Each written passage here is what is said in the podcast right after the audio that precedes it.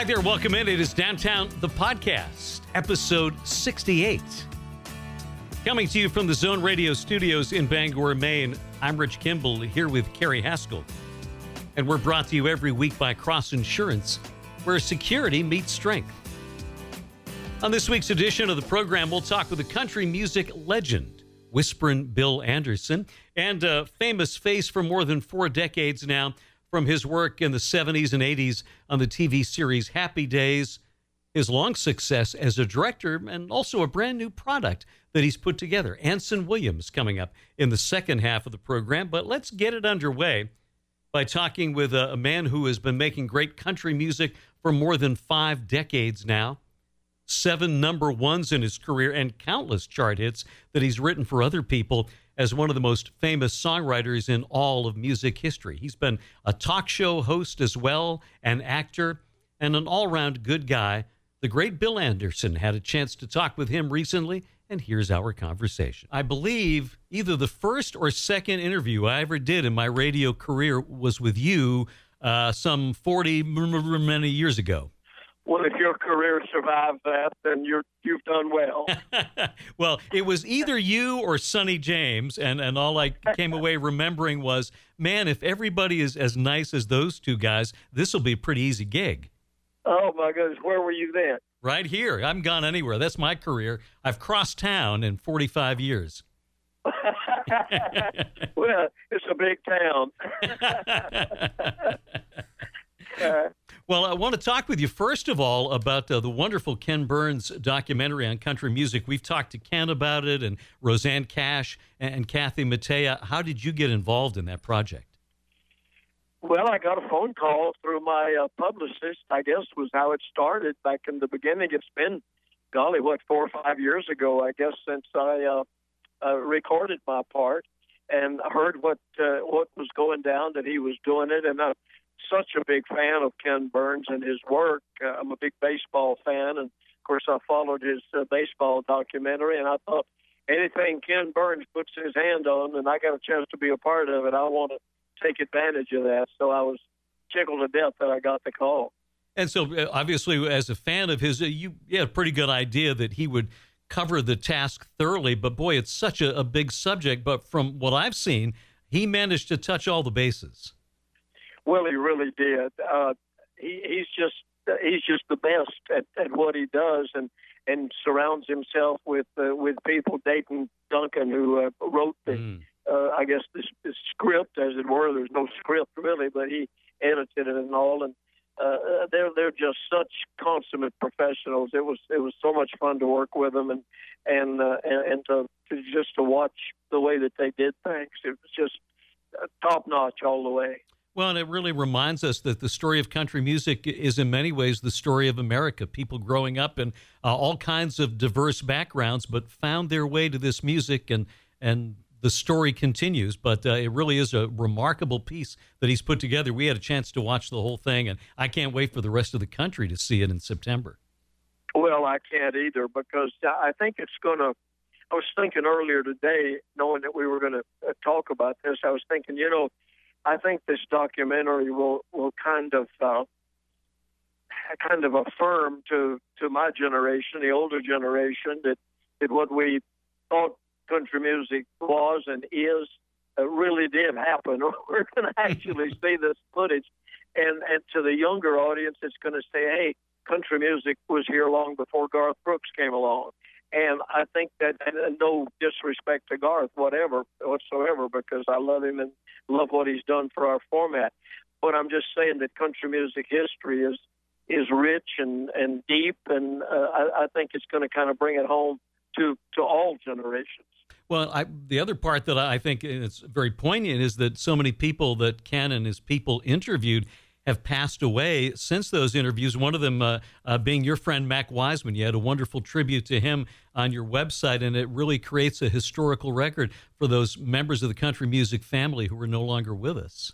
Well, it does, and uh, that will strike both a, a, chord of nostalgia, I think, and and maybe a, a note of sadness as we realize that uh, we have lost so many of the people who contributed so much to this format. Bill, I want to talk about your remarkable career, and um, there's a reason you're so good with us radio guys because you started out in the business uh, back in Georgia. At a 1,000 watt daytime AM radio station. that on a good day you could pick it up 30 miles down the road. but uh, it, I, I love radio, and I envy you guys that get to work in it on a daily basis because uh, it was in my blood from a very early age, and and it's still in my blood. I I love radio and love the fact that that it uh, provided me with a great foundation for being in the music business. Of course, while you were working in radio, uh, you wrote a little tune. It, it did fairly well. City Lights certainly opened up a lot of doors for you. I've heard that song.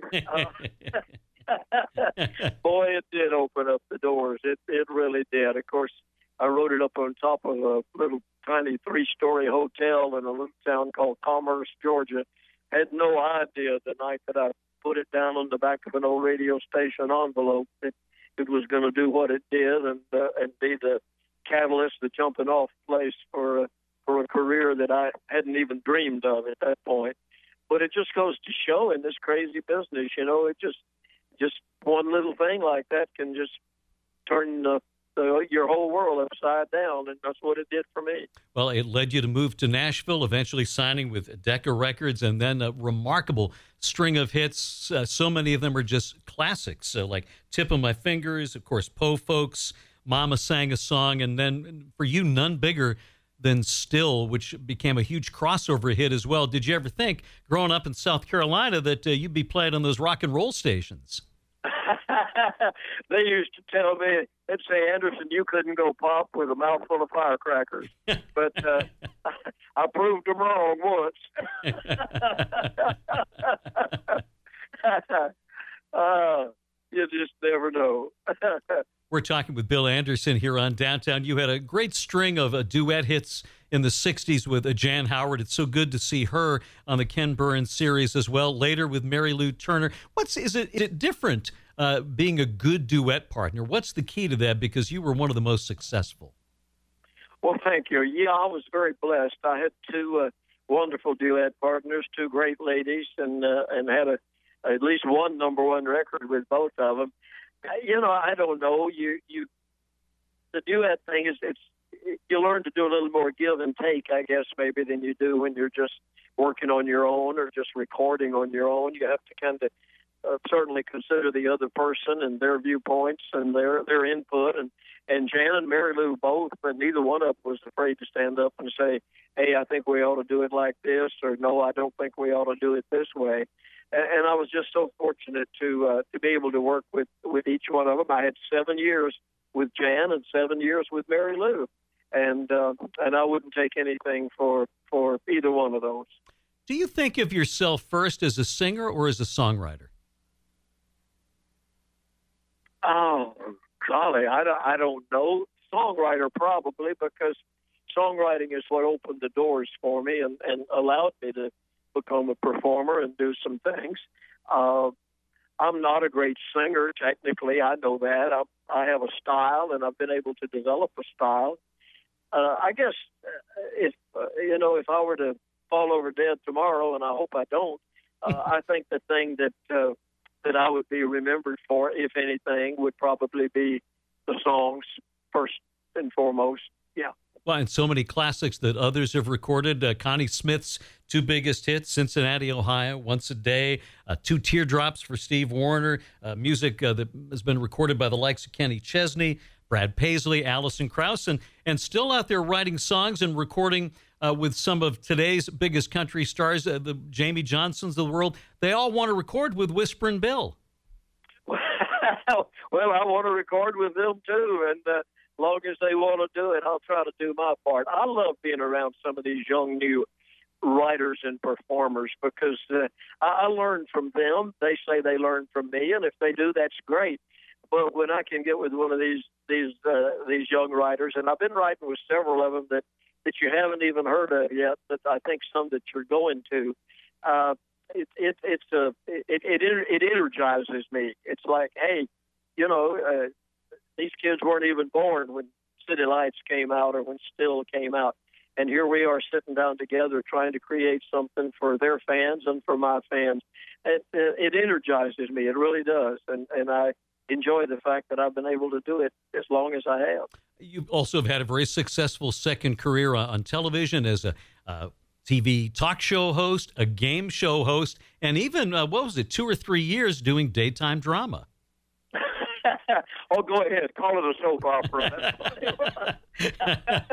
My whole life, people ask me about being at the soap opera, which was a show called One Life to Live on ABC people say you were in a soap opera. I say my whole life has been a soap opera. so uh, that was fun. You know, I knew nothing about game shows. I knew nothing about soap operas, and all of a sudden found myself in the middle of them. And and I treated it as part of the learning process. You know, you learn something every day if you can. And and I learned uh, that that those are two terrific worlds full of a lot of great and talented people, and I was just glad to get to kind of stick my nose in the door there for a while. Well, you've also done a, a show that I think, uh, much like what Ken Burns is doing, uh, is a great testament to the history of country music and uh, the country's family reunion on RFD TV. I, I, can't get enough of it. I love it. It's great to see all, all the giants of country music uh, together with some of the youngsters. And, and man, it's a great education and some amazing memories as well. Well, I agree with you. I've gotten a great education out of it. Just uh, somebody asked me the other day, said, uh, "Do you ever do you learn anything when you go in there?" I said, "I learn something every time somebody opens their mouth." Because uh, even though I know these people and and I've crossed paths with them, a lot of them for years and years, they'll come up with something as we sit there in that circle. Say, "By the way, did I ever tell you about the time?" And then here comes something that is brand new to me. So I really enjoy doing that show. We been doing it now for a little over 22 years, and I hope we can continue. Uh, your latest album, just called Anderson, because when you've been around as long as Bill Anderson, you don't even need, you can just be one name now, but it's, it's tremendous music. I love it. Thank you. I appreciate it. I, I enjoyed working on this project. I worked with uh, Peter Cooper, who's a dear friend and who helped me uh, write my uh, autobiography back in 2016. Peter helped produce this record along with a very talented uh, musician and engineer here in town named Thomm Jutz. It was a it was a fun project to work on, a little more acoustical oriented, I guess, than some of the other things I've done over the years. But it was a fun project to do, and yeah, we we spent a lot of creative energy coming up with the name for that album. and uh, you're you're not taking any time off. You're playing the Opry this weekend. Well, I love the Opry. Love the fact that they still let me go out there and uh, and get on the stage and try to entertain the people, and I still do 30, 35 uh, tour dates a year, uh, kind of at a pace where I can manage it. I'm not out there 200 days like I used to be, and like these young people are. I'll let them do that, but I still enjoy going out and meeting the people and visiting with them. I I don't know what I would do if I if I weren't doing that. I, I I'm not the kind to sit around and twiddle my thumbs, and and uh, and I still enjoy it. And as long as the good Lord grants me good enough health to continue to do it, then that's what I'm going to do. Well, speaking of the Opry, one of my favorite moments in that Ken Burns series is you telling the story about the opening of the new Opry after the after the Ryman was closed, and what a terrific story that was. Thank you. Well, that that is etched very deeply in my mind. Uh, that that particular night and the time that I that I went out front to watch the the opening of it. I thought I'll only have one chance in my lifetime to see this, and I want to see it. And I stood out there in the audience and had tears running down my face. And then all of a sudden, I remembered that the artists were going to be on in alphabetical order. My name starts with an A, so I better get backstage. now we know you're a big baseball guy. Are you a Braves fan? Well, I grew up in Atlanta, spent most of my growing up years around there, and I've gotten to know a lot of the people in the Braves organization over the years. And yeah, I'm a big Braves fan, very much so, and excited. They've uh, uh, they've got a young, uh, exciting team this year. They'll give you a heart attack about the eighth inning every night when, when they have to call on their bullpen. But uh, but it's fun to follow them, and uh, I got a lot of good friends on the team and, and in the organization. Well, Bill, we, we need to catch up more frequently than every 45 years or so. It's been wonderful to talk with you again. Thank you so much for making time with us. Well, thank you, Rich. I really appreciate it. And uh, yeah, let, let's try to do it before another 45 years go by while we can still remember what we're trying to talk about. That is Bill Anderson here on Downtown the podcast. Again, that Ken Burns country music special premieres September 15th on PBS nationwide. When we come back, some happy days and more with actor, director, and businessman Anson Williams. Since its founding in 1954, Cross Insurance has grown from a small family owned agency that started in Bangor, Maine, into one of the largest super regional insurance agencies in New England. With the network of offices throughout New England, Cross Insurance works with top carriers to provide maximum value to you, your family, and your business. We are proud to be the official insurance broker of the New England Patriots and would welcome the chance to provide security for your team. For more information, visit crossinsurance.com. Cross Insurance, where security meets strength. Monday, Monday, happy days. Tuesday, Wednesday, happy days. Thursday, Friday, happy days. The weekend comes, my cycle hums, ready to race to you. Well, back in the 1970s, our next guest became a star as Warren Potsie Weber. Did, did you know the character's first name was Warren, Carrie? I would not have been able to get the first name. The last name I did know. Of course, Happy Days became a huge success, and Anson Williams became a much beloved figure. Since then, he's gone on to a very successful career as a director with a long list of television shows that he's helmed. And he's also been quite successful as a businessman as well. And we talked about all of those phases of his career with Anson Williams. Anson, thanks for being with us. Oh, thanks for having me. We uh, want to talk about a number of things with you, but but starting with your latest entrepreneurial effort, uh, a product designed to uh, help people avoid drowsy driving. And I understand that it was a personal experience of yours that led to this. It totally was. I, and actually, a couple of decades ago, um, I had uh, I was directing um, a show, uh, and it was it was a desert area outside of LA. Very hot day, exhausting day, and then driving back, it's like a black curtain came down. I fell asleep, just dozed off at the wheel, ended up three seconds later bouncing around in the desert, almost killed myself. Thank God no one else was around. Nothing happened, but my second cousin, who I've called uncle since I was born, it was, it was Dr. Henry Heimlich, famous for the Heimlich maneuver. Mm. And Henry was really, really understands sensory connection of the body and all these all this pretty much old science.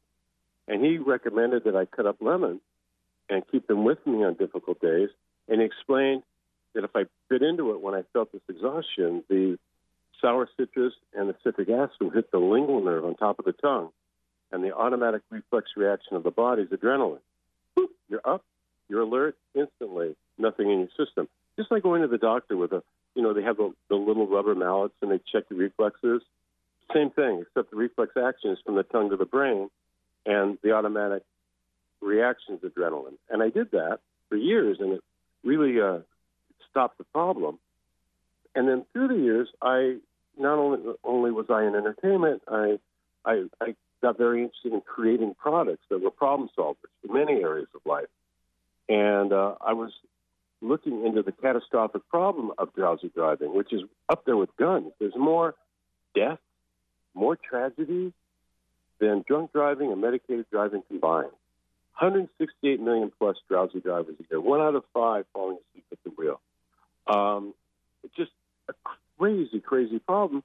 And I thought to myself, I, you know, in the, with all the crazy stuff going on in the world, this is something we can really solve. So I called Dr. Heimlich with this idea of creating an alert drop spray, where you just spray the right amount of citric acid, the right amount of sour lemon, right on top of your tongue, and I said, and it would be an instant wake up. It would be an instant clarity to not, you know, run off the road or hit someone or whatever. And he agreed. He said, absolutely, it will save more lives in the Heimlich maneuver. And he helped me. We created Alert Drops, which is really just a powerhouse lemon in a spray. And and a couple of sprays on the, on the middle of the top of your tongue, and you're alert, you're ready to go. Nothing in your system, and a life is saved. And it's an all and, all natural product, right, with no caffeine. No caffeine, no stimulants, no nothing. And um, we've already been honored by the U.S. Congress, by the California State Senate, City of LA, fire departments, police departments. But more importantly, it's already helped so so many people. Also, we found it's incredibly helpful to college students. Uh, the main problem in college is these kids go to the hospital because they uh, they take too much caffeine in their system. They're taking these energy drinks, and they're basically poisoning their system and system to stay up, and they're ending up in the hospital. So Alert Drops is wonderful, actually for anything where you need to be alert, whether it's your job, whether you know any anytime you need clarity. Alert Drops comes in handy. So um, yeah, so it became a very emotional um, endeavor for me. Not only you know, first of all, exhaustion is a huge part of the problem in America right now, and uh, we have a way of like, you know, stopping tragedy because of it. Do I remember right that you mentioned you were directing a show? I think if I, I, remember right, I read it was one of my favorite shows, though it was only on for a season. Dabney Coleman and Slap Maxwell. Yes, that's the show. I was directing Slap Maxwell, and um, yeah, I did six or seven of them. And, and anyway, and it was a really it, it, we were faking Texas in Palmdale, California, which is just outside of LA, and it was just an exhausting, you know, hot day, and driving back home after the shoot, you know, I blacked out. I fell asleep. Yeah. Well, people can get more information. You've got a website, alertdrops.com. Uh, another one of your entrepreneurial efforts is also BOGO List. Can you talk a little bit about that? Well, BOGO List is, which is interesting. Um, you know, BOGO's buy one get one, and I thought, wouldn't it be cool to have a a site where people can just go and and find the best two for one deals, you know, everywhere in one place. And basically, it's a it's it's it's, it's literally a roadmap. You go there, and for that day, there's the best buy one get one in every category of life, and um, it's a way to to to to get more for your dollar and, and have a more productive life at a reasonable cost. So we created BOGO List so people can go there and um, and just find their uh, their um, you know buy one get ones for the day. I know you've talked about how important Garry Marshall was to you in your career and in your life. What was it? Does it go back to Garry? Uh, was it Garry who stimulated your interest in the business world and getting involved in that? He was a he was a, a, a huge inspiration for it. Uh, he, he, saw I had it. He he he he, saw who, what I was about. And he said, you know, he told me you're very entrepreneurial, especially since I convinced him to put music on the show. You know, that was my idea. So, so I could sing and get a record contract and actually do something outside the show. Um, and he respected that. And uh, but he he said, you know, you've got all these qualities, Anson. You should, you know, take it seriously. So yeah, he was a big inspiration in terms of giving me the confidence to move forward with ideas and and and uh, make Williams here on downtown with the characters that became beloved on Happy Days. People might forget that many of those characters originated on a different series, Love American Style. That's right. Well, it really it didn't originate on Love American Style. They did a pilot called Love and the Happy Days, but I mean, but you know, actually it was called no, actually it was called a TV comes into town, or I forgot exactly what the title was, there was no Fonzie in it. There was no Ralphie in it. Mr. C was played by a different actor. A different actress played Joanie. So um, it was much more like a Summer of 42, a much softer pilot, and it didn't sell. So they aired it on Love American Style, you know, to get some of their money back for the for producing the pilot. And then a year later, American Graffiti came out, and there was a big hit on Broadway uh, called Grease. And ABC thought, hmm, maybe we should rethink this 50 show kind of idea. But this time, Garry made it a much more um, you know, much more, uh, much more like American Graffiti. And thank goodness, he created the Fonzie character, the Ralphie character. Um, uh, the, the, actor playing Mr. Cunningham wasn't available, so Tom Bosley did it. So, and then Erin Moran uh, took over for Joanie, and the chemistry, the chemistries are for magic. So, yeah, it's kind of it's very interesting how all that transpired. I, I can't imagine what was it like for, for you guys, the younger members of the cast, when Happy Days became an instant phenomenon. Yeah. Well, it actually wasn't instant. Um, it started off popular. I think we were in the top 20. And and we came in we came in mid-season that year. And uh, then the next year, we really went down. The second the second season, we went down to 48th place in the ratings. And that's when Garry Marshall and Jerry Paris, our director, decided to try changing the whole format into a three camera live audience show, which changed the whole tone of the show. So they moved Henry forward and they changed it to a live audience show, and that's when we became a phenomenon. That's when we became the number one show in the world. And all, all these le- years later, Anson, the show endures. It remains popular. People have such great memories of it, continue to watch it in reruns. What is it about that show that, that's made it withstand the test of time? Well, one, it was it was always old because it was always it was always a different time. Uh, but there was, I think, it's just great. First of all, great writing and funny and all that. But there's just something above the page with the chemistry of the cast. There's just some magic there that just connected with the world, all sorts of different cultures, and you can't predict it. You really can't create it. It just happens. So there, there, there is an it factor to the show that just um, is is evergreen. Well, you have an incredible resume as a director and some wonderful shows through the years Sabrina the Teenage Witch, Seventh Heaven, The Secret Life of the American Teenager. Around here, we're quite partial to the Star Trek series that you directed. When did you first Right. become interested in working behind the camera? Uh, early on during Happy Days. In fact, the first time uh, a film I created was produced, that was produced, was a movie the week for NBC called um, Skyward, and it starred Bette Davis. And Ron and I, Ron Howard and I exec produced it. Ron directed it, and uh, and that was my sort of first creative producing situation. And then as time went on, you know, I really, I kind of wanted to get more involved in just as a director. So I, was, I had other shows in development, and no one would really give me a shot directing. So I was able to uh, hire myself on a couple of shows that I created and sold, and developed a, you know, pretty much, you know, uh, went from acting to totally behind the camera in 1985. Does your experience as an actor make you, an actor's director, make you uh, better able to understand the needs of your actors? Oh, 100%. Absolutely. Because, you know, I mean, you, it, you you just know what you're going through and you know the vulnerabilities and, and the pressures. and Absolutely. And they and, and actors understand that too. So they're, they're kind of open for, you know, they're kind of open for to connect with you because they know that I, I'm familiar with, you know, what they're going through. And uh, and it also I can also shorthand a lot of things, um, just having been there, you know. the landscape of television has changed so much now with cable and streaming services. And in many ways, there are more opportunities. It's not like in the days when you had to get picked up by a major network. Is it easier or harder to get work for actors and, and directors these days? Oh, it's just different challenges. There's a lot of politics, a lot of politics now in directing and producing. Well, you have to, you know, it used to be who's the best. It's not who's the best anymore. It's what's politically correct, which kind of upsets me. I believe everyone should have equal opportunity, but the best should get the job, especially in the art world.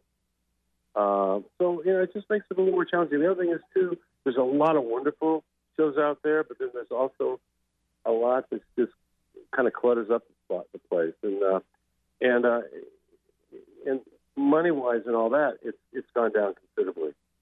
Um, so um, I, I- I would say it's a harder road these days.